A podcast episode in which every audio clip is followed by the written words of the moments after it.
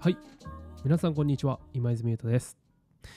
このチャンネルは、えー東京港区白金で、えー美容サロンを運営している僕が日々感じた気づいた、えー情報美容情報を皆さんにゆるっと発信していくチャンネルになります。ぜひ、えー今日明日からの、えー皆さんの美容ライフに何か役立てていただけたら嬉しいです。はい。そんな感じで、えー今泉優太の部屋今日で3回目始めていこうと思います。今日はですね、えー結構この気温の変化だったりとか、まあ、この天候に自分の調子が左右されてしまう体調を崩してしまう頭が痛くなってしまう方にとっておきのその改善方法を今日はお伝えしていこうと思います。はい。結構多いですよね。あの僕もなんかこうあんま良くないんですけどこう忙しくなんかこう日々にこう時間に追われちゃってたりとかなんかこう自分を見つめ直す時間だったりとかがなくなっちゃったりとかすると結構体に現れて、まあ、だるさだったりとか、まあ、時に頭痛くなってしまったりとかするんですね。その時に僕が必ずやる方法なんですけど、まあ、まずそもそもそういうような状態になった時っていうのは、まあ、そういう風になりやすい方っていうのはそもそもの呼吸がうまく上手にできない方っていうのがほとんどです。あの実際に僕のところに股間さんの中でもなんかこう片頭痛にやられちゃってとかなんかこう体調崩しちゃうんですって方はやっぱ呼吸の質が良くないですね。はい、で昔昔って言っても本当に数1年前ぐらいかな。あのその会員さんにあのインスタグラムであの今泉さんと。すごく今頭が痛くてもうどうにもならないですと。で今も今すぐ行きたいんだけど行けないしどうしたらいいですかというふうな質問来たんですね。DM でメッセージいただいたんですけどその時にあのーあこの方呼吸確かに上手にできてないよなというふうな認識もあったんでとにかくもう何も考えずにもうこれでもかってぐらい息を吸って、まあ、吐く時はもう脱力でダラーンと吐いてくださいっていうふうにお伝えしたんですね。そしたらそれだけでいいんですかというふうな返信があっていやもうそれだけとにかくもう無心にそれだけやってくださいって言ったらあのそれをやってくれたみたいなんですね。そしたらあの数分後なんかすごくスーッと頭が痛いのが治りましたっていう風なメッセージが来てあやっぱりこんだけ呼吸の力ってすごいあるんだなという風に思ったのも正直なところで、まあ、自分では理解していたんですけど、まあ、実際その方の体の状態っていうのも把握してたっていうのもあったのが、まあ、ゆえに、まあ、その人がねこう呼吸だけで、ま、頭だったりとか痛くなくなったっていう、まあ、理論上そうなるのでもちろんそうなるのは当たり前って言えば当たり前なんですけどあすごいなと改めてなんかこう感じたことなんですね。はい。出来事でした。であのー僕はまあその呼吸っていうのももちろんそうなんですけど、まあ、呼吸っていうのはあくまでも、まあ、普段の生活から、まあ、いい状態であるべきなんですね。でじゃあ、あのーじゃあそうなっちゃったとかやばい雨降ってるから多分私そろそろ頭痛くなるなとかって割とわかるじゃないですかそういう人って。天気予報とか見てたら。低気圧来てるなとか。っていうのでわかると思うんでそうなった時にじゃあ何するかってところなんですけど、えしっかりお風呂に入ること。これ重要です。ちょっとあのいやそんなことかよと思ったことまだあのちゃんとこの後話が続きがあるのでちゃんと聞いてほしいんですけどあの呼吸って人間ですね。実は2つの種類があって1つは第一次呼吸って言ってもう1つは第二次呼吸っていうんですね。で、まあ、1時と2時っていうのがあるんですけどまあ皆さんが今普通にしてる呼吸っていうのはっていうかこう連想する呼吸っていうのって息を吸って吐いての呼吸ですよね。これが実は第二次呼吸って言われてます。はい。第二次呼吸です。あじゃあそれが第2次なら1次って何だろうって思うかもしれないんですけどあのーこれすごく簡単でお母さんのお腹の中にいて赤ちゃんの時ですね。でこの世界にこう出てくるわけじゃないですか。生まれ誕生した瞬間にまあこう泣いて、えー酸素を必要とする要は呼吸が始まるわけですよね。それが第2次なんですね。で第1次って何っていうとそれ以前ですね。なんであの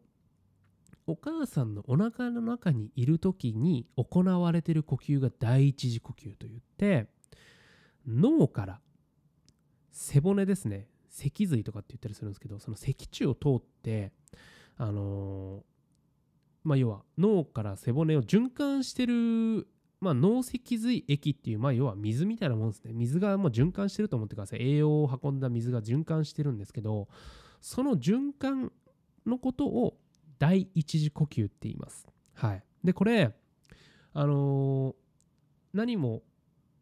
生まれてから赤ちゃんの時お腹の中を出てから第一次呼吸から第二次呼吸に変わって第一次呼吸はもうしなくなるっていうわけではありません。第一次呼吸もしっかり行われ続けていきます。なんですけどここがすごく重要なところで第二次呼吸の息を吸って吐いてのリズムで第一次呼吸も行われるんですね。息を吸うと要はその脳脊髄液っていうものが脳にぐーっと溜まります。で吐くと同時にその脳脊髄液っていうのがぐわーっと要は下に下がってくるイメージですね。背骨から下に下がってくるイメージなんですけど要は第二次呼吸普通の息を吸って吐いてがまあ仕事なり、えーなんかこう集中してたりとかで呼吸が浅い止まっちゃうなんて人はそもそも脳のそう覆ってるようなその液が脳脊髄液っていうのが循環しなくなって頭にパンパンパンパン膨らんじゃうんですね。そうなるとどうなるかっていうと頭頭蓋骨がありますよね。そこに脳って入ってるんですけどその脳をこうなんかなんていうんですかね。あの周りにあるっていうか脳脊髄液っていう液が脳を包み込むようにありその外に頭蓋骨があるんですね。頭の骨で。でこれがうまく脳脊髄液下に下がってくんないでたまりにたまると脳を圧迫するわけですよね。これ以上膨らまないんで。たまりきれないので。それがあの頭痛だったりとか、まあ、こう体をだるく重くさせたりとか、まあ、体調を崩してしまう、まあ、原因の一つっていうふうになるわけですね。なので第一次呼吸を正しく行うためには第二次呼吸がしっかり行われないといけないよということですね。はい。でもっと言うと、まあ、当然循環がうまく行われないので頭に熱がこもってきてしまうんですね。そうするとあのー頭にとってはすごく良くないです。はい。あのインパルスとかって聞いたことあると思うんですけどあの芸人さんの方じゃなくて、まあ、こう電気信号っていうのが常にあ今日の朝ごはん何食べたっけな？とかあお昼何食べようかな？とか夜何食べようかな？って考えてる時って人間考え事とか悩んでる時とかってすごいいろんなこと考えると頭の中でインパルスっていう電気信号がバーッといって電池が熱くなると同様に頭もどんどん熱をこもりそうすると、まあ、呼吸がうまくできなくなってしまうので頭がパンパンに腫れ上がり痛くなっちゃうみたいな感じになるんですね。なので脳は頭は冷まさないといけません。冷まさないと。そして体は温める。で脳は冷ますっていうのが頭のクールダウンにつながります。頭のクールダウン。これがとっても大事です、はい、なのでなんかこう僕サウナ好きなんでサウナとか行くんですけど頭にこうサウナハットとかかぶったりしますよねあれもすごく理にかなってて暑い熱っていうのは上に上がっていきやすいんですよね。あの気温の話ですね。なのでこうプロペラ回してたりとかするお家もあるじゃないですか。あれは、まあ、空調をこう均一にするためだったりとかってこともあって暑い熱って上に上がるのでそこでサウナハットをかぶって、まあ、頭を直接こう熱さないようにってことでかぶったりするんですね。なのでこれお家でお風呂に入るときはこれできたら外気ですね。外の空気を入れたりとかもしくはちょっとこのここの空間は涼しくていいんですね。涼しくていいのであの何ですか。換気扇をつけてここは涼しい環境にしておいてあったかいお風呂に入る。もっと言ったら鼻から吸うことでこの脳のねこう下垂体って言ってこのまあ脳に直接冷気がグッと当たるので頭を直接冷やすことができるのでとこう口から息を吸うんではなくて鼻から吸って脳をダイレクトに冷ますみたいなことをやってあげるのもとても効果的です。はい。で、まあそれが大好きな僕にとって、まあ、このお風呂に入るってことが大好きにとって大好きな僕にとってはこれからの季節っていうのがとてもえー、いいんですね。体にとってはすごくいい。これなんでかっていうと、やっぱりこう、夏場、暑い時期っていうのは、まあ、お風呂も暑いんですけど、そもそも外気が暑い。暑いですよね、夏ってね。なので、まあちょっとこう、不向きではあるというか、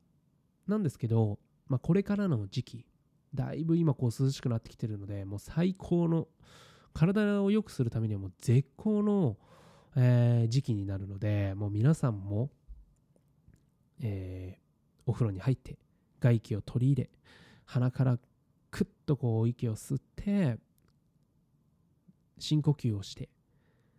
脳脊髄液をしっかり循環させ頭をクールダウンさせ睡眠に良質な睡眠に、え